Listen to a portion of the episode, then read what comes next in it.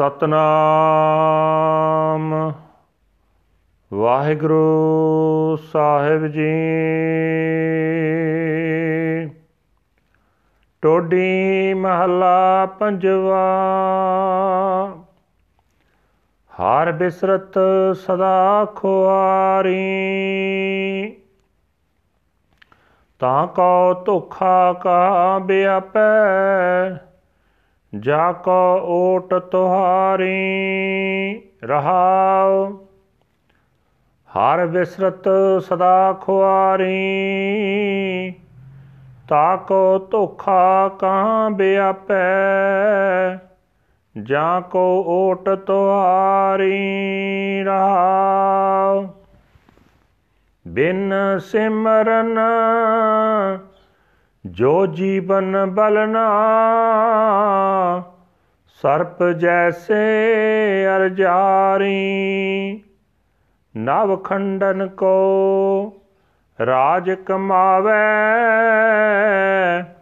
ਅੰਤ ਚਲੇ ਗੋਹਾਰੀ ਗੁਣ ਨਿਧਾਨ, ਗੁਣ ਤਿਨਹੀ ਗਾਏ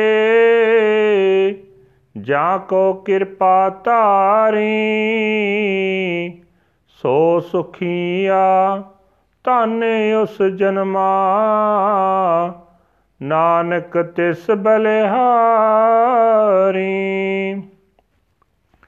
ਗੁਣ ਨਿਧਾਨ, ਗੁਣ ਤਿਨਹੀ ਗਾਏ, ਜਾ ਕੋ ਕਿਰਪਾ ਧਾਰੀ, ਸੋ ਸੁਖੀਆ ਧਨ ਉਸ ਜਨਮਾ। ਨਾਨਕ ਤਿਸ ਬਲਿਹਾਰੀ। ਵਾਹਿਗੁਰੂ ਜੀ ਕਾ ਖਾਲਸਾ, ਵਾਹਿਗੁਰੂ ਜੀ ਕੀ ਫਤਿਹ। ਇਹ ਹਨ ਅੱਜ ਦੇ ਹੁਕਮਨਾਮੇ ਜੋ ਸ੍ਰੀ ਦਰਬਾਰ ਸਾਹਿਬ ਅੰਮ੍ਰਿਤਸਰ ਤੋਂ ਆਏ ਹਨ। ਸਾਹਿਬ ਸ੍ਰੀ ਗੁਰੂ ਅਰਜਨ ਦੇਵ ਜੀ ਪੰਜਵੇਂ ਪਾਤਸ਼ਾਹ ਜੀ ਦੇ ਟੋਡੀ ਰਾਗ ਵਿੱਚ ਉਚਾਰਨ ਕੀਤੇ ਹੋਏ ਹਨ। ਗੁਰੂ ਸਾਹਿਬ ਜੀ ਫਰਮਾਨ ਕਰ ਰਹੇ ਨੇ हे ਭਾਈ ਪਰਮਾਤਮਾ ਦੇ ਨਾਮ ਨੂੰ ਭੁਲਾਇਆ, ਸਦਾ ਮਾਇਆ ਦੇ ਹੱਥੋਂ ਮਨੁੱਖ ਦੀ ਬੇਪਤੀ ਹੁੰਦੀ ਹੈ। हे ਪ੍ਰਭੂ, ਜਿਸ ਮਨੁੱਖ ਨੂੰ ਤੇਰਾ ਆਸਰਾ ਹੋਵੇ ਉਸ ਨੂੰ ਮਾਇਆ ਦੇ ਕਿਸੇ ਵੀ ਵਿਕਾਰ ਵੱਲੋਂ ਧੋਖਾ ਨਹੀਂ ਲੱਗ ਸਕਦਾ, ਠਹਿਰਾਓ। हे ਭਾਈ, ਪਰਮਾਤਮਾ ਦਾ ਨਾਮ ਸਿਮਰਨ ਤੋਂ ਬਿਨਾ ਜਿਤਨੀ ਵੀ ਜ਼ਿੰਦਗੀ ਗੁਜ਼ਾਰਨੀ ਹੈ ਉਹ ਇਉਂ ਹੀ ਹੁੰਦੀ ਹੈ ਜਿਵੇਂ ਸੱਪ ਆਪਣੀ ਉਮਰ ਨੂੰ ਗੁਜ਼ਾਰਦਾ ਹੈ।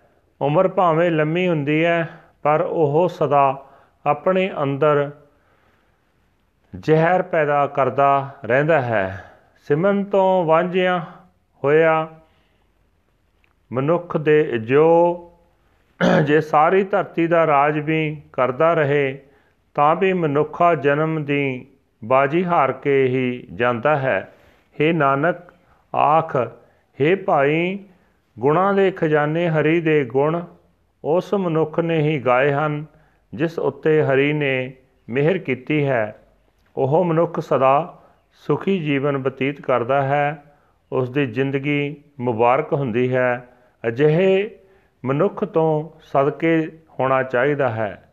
ਵਾਹਿਗੁਰੂ ਜੀ ਕਾ ਖਾਲਸਾ। ਵਾਹਿਗੁਰੂ ਜੀ ਕੀ ਫਤਿਹ this is today's Hukamnama from Sri Darbar Sahib Amritsar uttered by our fifth Guru, Guru Arjan Dev Ji, under Todi Raga, Todi fifth Mahal. Guru Sahib say that forgetting the Lord, one is ruined forever.